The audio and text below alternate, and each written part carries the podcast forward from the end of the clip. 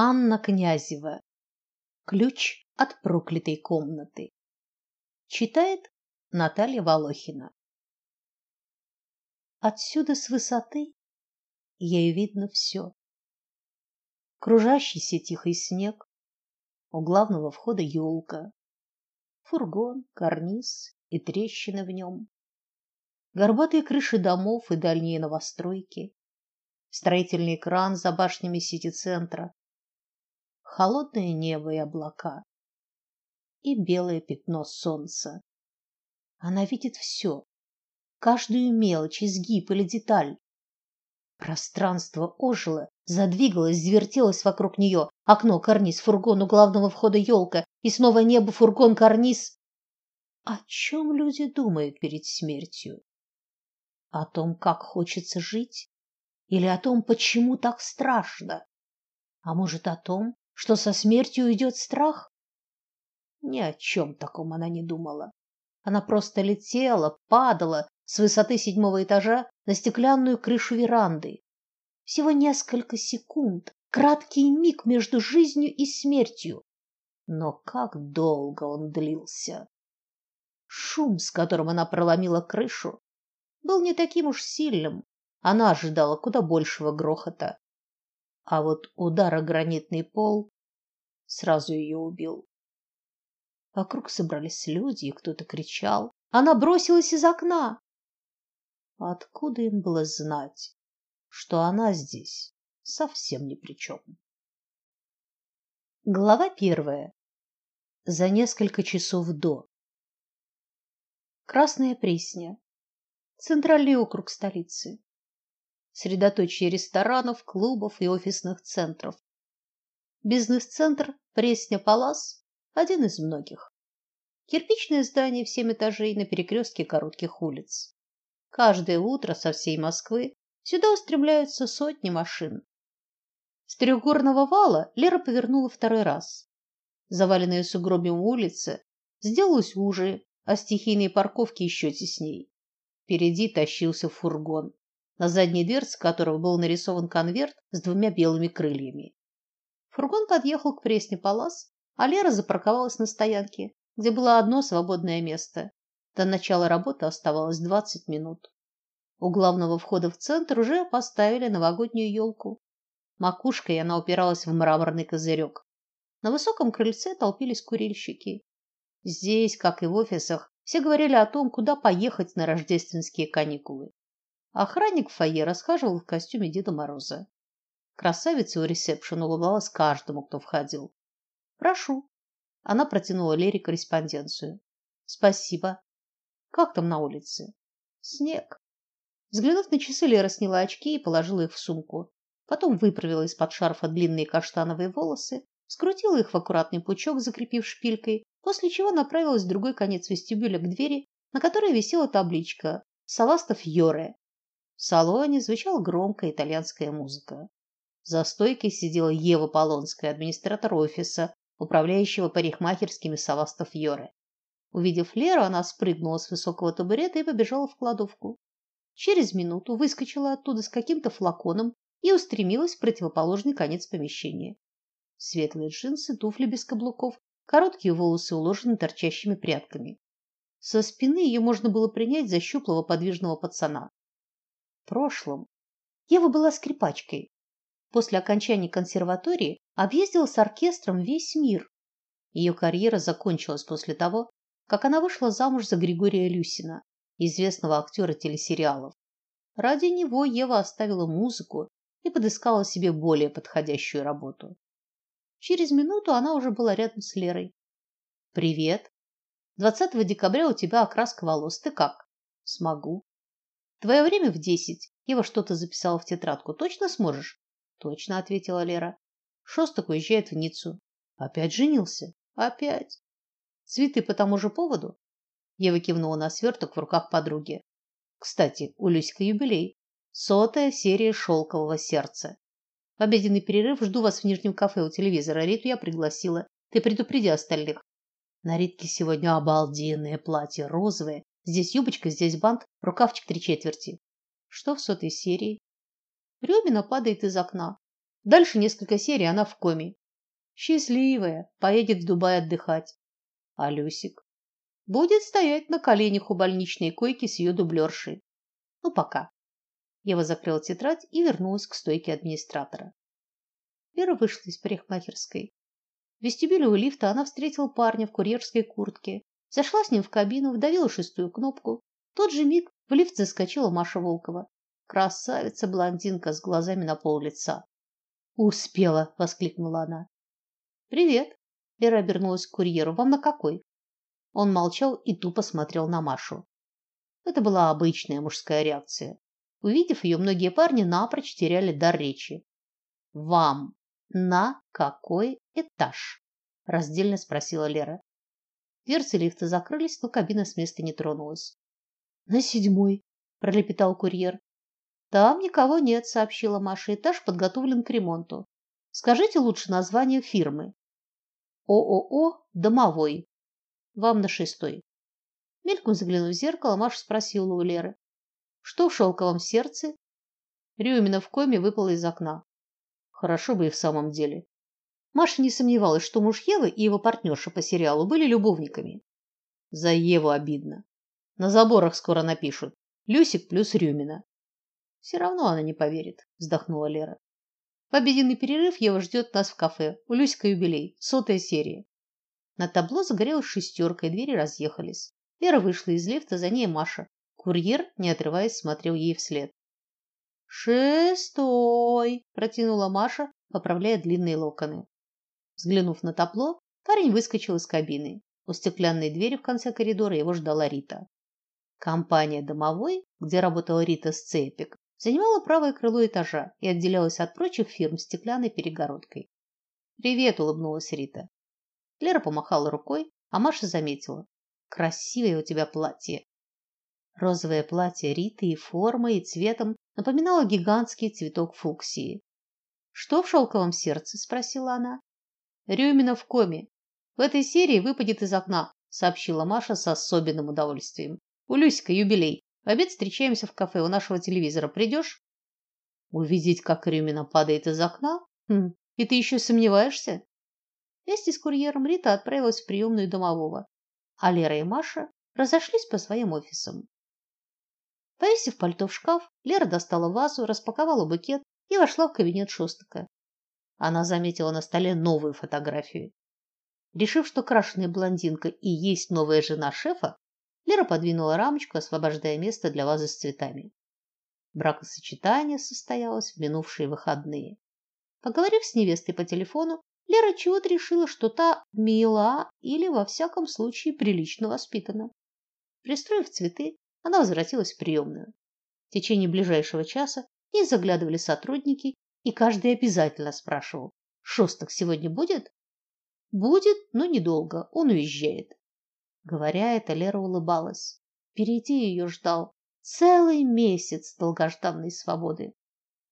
В одиннадцать часов явился посыльный курьерской службы, практически брат-близнец того, что преследовал ее утром. Письмо. Он протянул конверт и квитанцию. Расписаться? спросила она. В этот момент открылась дверь, и в офис вошел Шосток. Его сопровождала девушка с фотографией.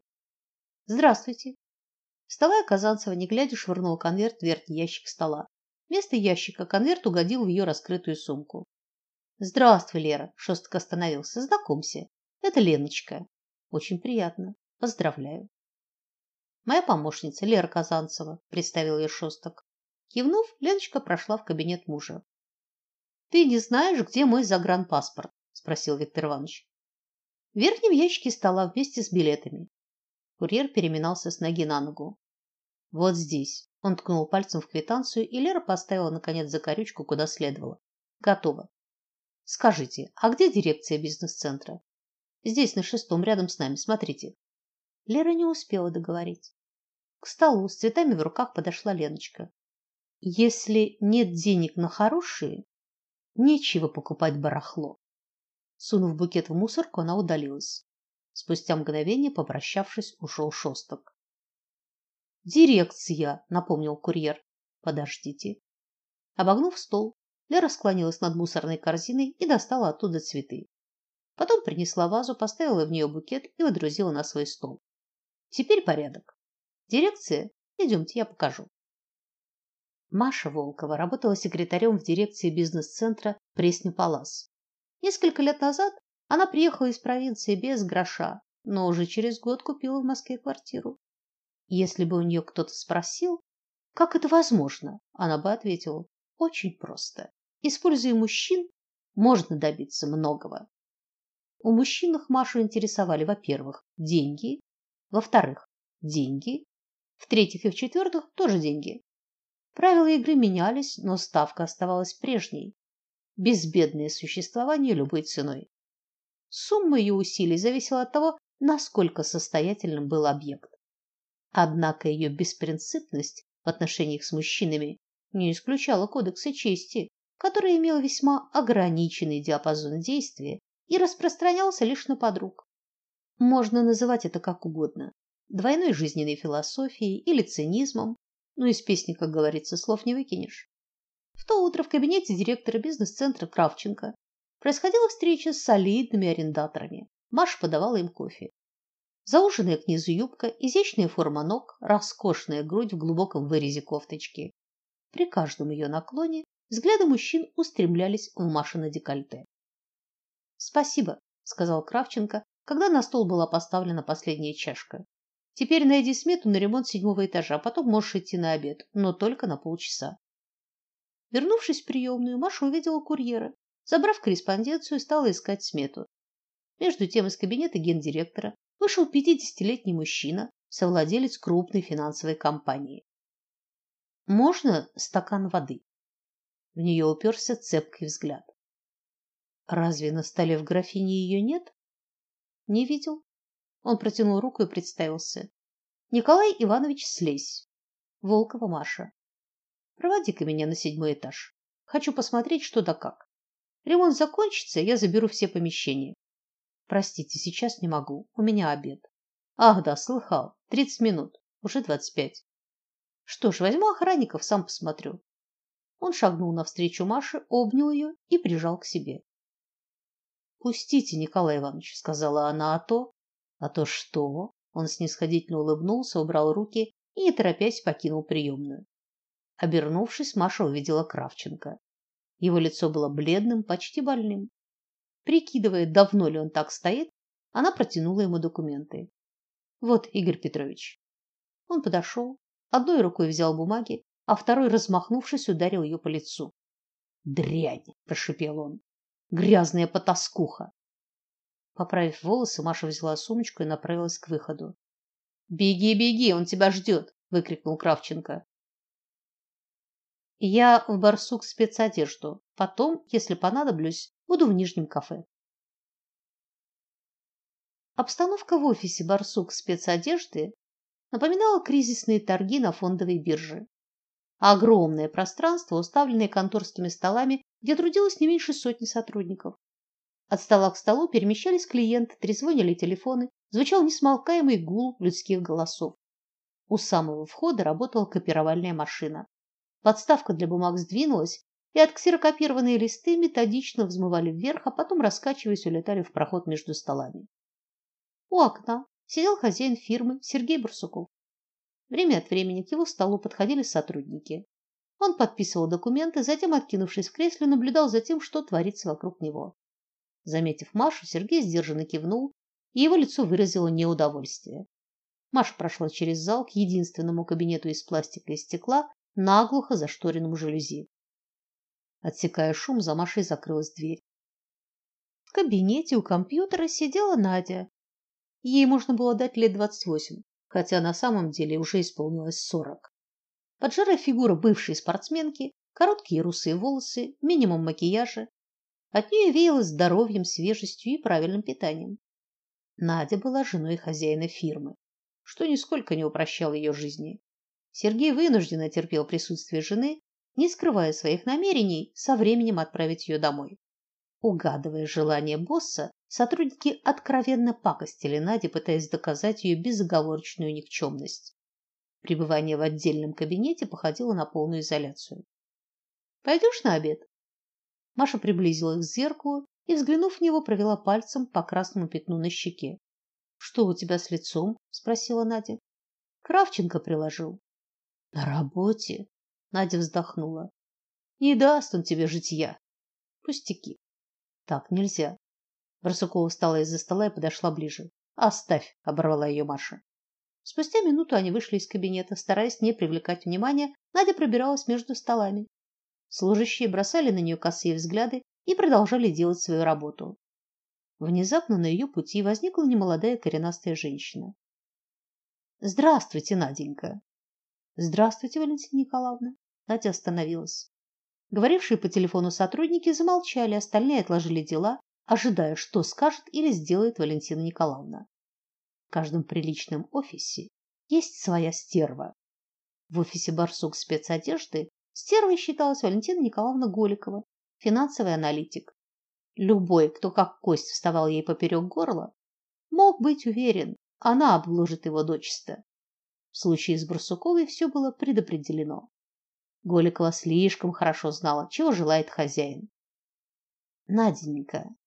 Финансовый аналитик была любезна, но чувствовалось, что камушек за пазухой у нее есть. Она протянула бумаги. Это последняя сверка с вашими фабриками. Все, включая Сергея Барсукова, следили за тем, что будет дальше. При всем уважении к вам, Валентина Николаевна огляделась, такого ужаса я не видела за всю свою жизнь. Надя взяла документы. Неужели? Да уж поверьте, насчет отгруженных материалов мои данные отличаются от ваших. Голикова еще раз оглядела присутствующих. На двадцать пять миллионов. Служащие зашушукались. Барсуков с досадой швырнул на стол карандаш. На двадцать пять миллионов больше? С усилием выдавила из себя Надя. Представьте себе, да, улыбнулась Валентина Николаевна. Фабрики, с которыми вы работаете, задолжали нашему предприятию двадцать пять миллионов рублей. Похоже, они не столько шьют для нас спецодежду, сколько воруют давальческие материалы. Надя стояла на вытяжку, словно провинившаяся школьница. Маша озадаченно выглядывала из ее плеча. Вы уверены, что учли все поступления готовой продукции? спросила Надя. Я на голову пока мест не жалуюсь, отрезала Валентина Николаевна, намекая на то, что с Надиной головой дела обстоят с точностью да наоборот. Развернувшись, Барсукова кинулась в свой кабинет, прошептав на ходу Маше: "Иди, я подойду позже". Маша вышла в коридор и направилась к лифтам. Там стояло несколько человек, среди них была Лера Казанцева. Увидев Машу, мужчины притихли. Звякнул прибывший лифт, двери открылись, и все устремились внутрь. Одновременно с этим за стеклянной перегородкой домового показалась фигурка Риты. Яркое пятно ее платья виднелось издалека. Лера махнула рукой, дескать, поторопись. В лифт Рита забежала последней. На табло вспыхнул значок, затем послышался зуммер. Перегрузочка, сказал плешивый толстяк, прижав к животу портфель, он сосредоточенно уставился в потолок. Остальные мужчины последовали его примеру. Решительно никто не хотел уступать своего места. Ну что ж, я вошла последней. Улыбнулась Рита, выскочила из кабины и побежала к другому только что подошедшему лифту. Прежде чем двери сомкнулись, она крикнула: "Встретимся у кафе". Все мгновенно расслабились, кабина двинулась вниз. Толстяк опустил глаза и заглянул в декольте Машиной кофточки. Его выпуклый затылок казался продолжением лба, натянутого на сферическую болванку, отчего лысая голова походила на большую электрическую лампочку, вкрученную в пузатое тело. Закончили ремонт на седьмом этаже, спросил кто-то за спиной Леры. И еще и не начинали, ответил какой-то мужчина. Говорят, не раньше, чем в феврале. Непорядок это, сказал первый. Целый этаж пустует. Дзынь. Приехали. Толстяк снял с живота портфель и первым выскочил из кабины. У меня на обед всего двадцать минут. В ожидании Риты Маша задержалась у лифтов. У Кравченко совещание. И поэтому ты не должна есть? возмутилась Лера. Не понимаю, почему ты не бросишь его? Он ведет себя как колонизатор. Как колонизатор. Порвать с ним значит потерять работу, не время его бросать. Понятно. Новую машину пообещал? Тебя погубит твоя меркантильность. Взглянув на часы, Маша вздохнула. Теперь только кофе выпью. В это мгновение пришел Ритин лифт. Двери разъехались, кабина была пуста. Лера в недоумении развела руками и для верности зашла внутрь. Куда она подевалась? Наверное, кошелек забыла, предположила Маша и первой вошла в кафе. Она же была с сумкой. Оглянувшись на лифт, Лера последовала за ней. В кафе висели праздничные гирлянды. В окно была видна елка, на улице шел снег. Из бара доносилась новогодняя песенка Дина Мартина. За столом у телевизора Ева наблюдала за тем, как на экране ее Люсик обнимает партнершу по сериалу. "Не понимаю", сказала Лера, усаживаясь рядом. "Как ты такое выносишь?" "Не мешай. Сейчас появится муж и выбросит ее из окна". "Да уж скорее бы", хмыкнула Маша. К столу подошла официантка и приняла заказ. "А где остальные?" спросила Ева. "Скоро придут". Лера оглянулась на дверь. В кафе забрело несколько человек, но ни Риты, ни Нади среди них не было. Смотрите, смотрите. Ева подалась вперед, взяла пульт и прибавила громкости. На экране возник неприятный субъект с черными, как у Пуаро, усами. Он схватил Рюмину и выбросил ее из окна. Послышался звук бьющегося стекла. В тот же миг по кафе прокатился грохот, на стол полетели осколки, раздался шлепок, как будто о пол ударилось что-то большое и мягкое. Повеяло холодом, затем донесся женский крик. От входной двери к ним, спотыкаясь, бежала Надя. «Рита!» Проследив за ее взглядом, Лера увидела лежащую на полу женщину. На ней было пронзительно розовое платье. В воздухе кружились снежинки. Не понимая, откуда падает снег, Лера подняла глаза и увидела в стеклянной крыше большую дыру. На улице закричали: "Она выбросилась из окна!" Послышался тихий хрип, Ритины пальцы дрогнули и разжались. Воздушный поток подхватил с ее ладони бумажный клок и зигзагами потащил по полу. Лера подняла его. Это был скомканный клочок старых обоев. Вокруг собирались люди. С каждой минутой их становилось больше. Рита лежала, не двигаясь, и вокруг головы растекалась кровавая лужа. Заметив задравшийся подол ее платья, Лера хотела подойти, одернуть его, прикрыть оголившуюся над краем чулка ногу, но не смогла сдвинуться с места. Дин Мартин закончил свою песню. На белую кожу Риты одна за другой ложились снежинки. Спустя несколько мгновений они таяли. Лера подумала: еще немного, и они уже не растают. Глава вторая. По существу дела.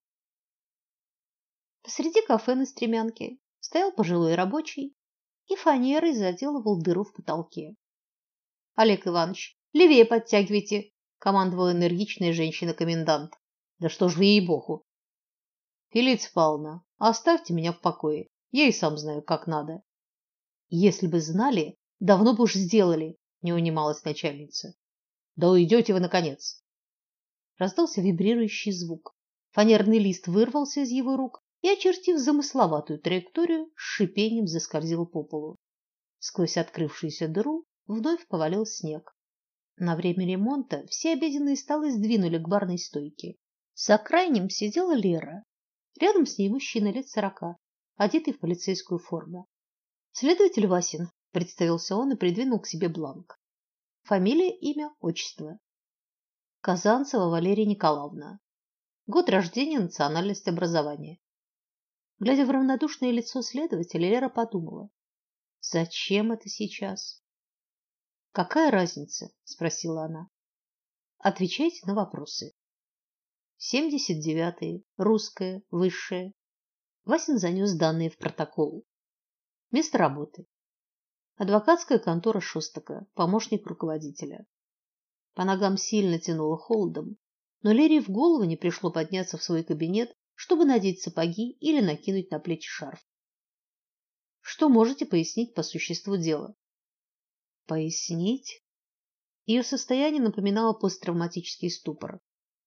Рассказывайте, как было дело и побыстрей. Меня ждут другие свидетели.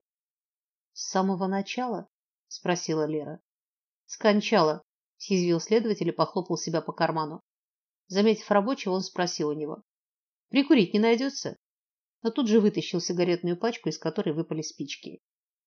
Рабочий поднял фанерный лист и снова полез на стремянку. Слушай, Васин чиркнул спичкой и прикурил. Утром, когда я приехала на работу, короче, я зашла в парикмахерскую. Последний наводящий вопрос. Виделись сегодня с погибшей? Виделась. Расскажите, где и когда. Следователь затянулся и тут же стряхнул пепел.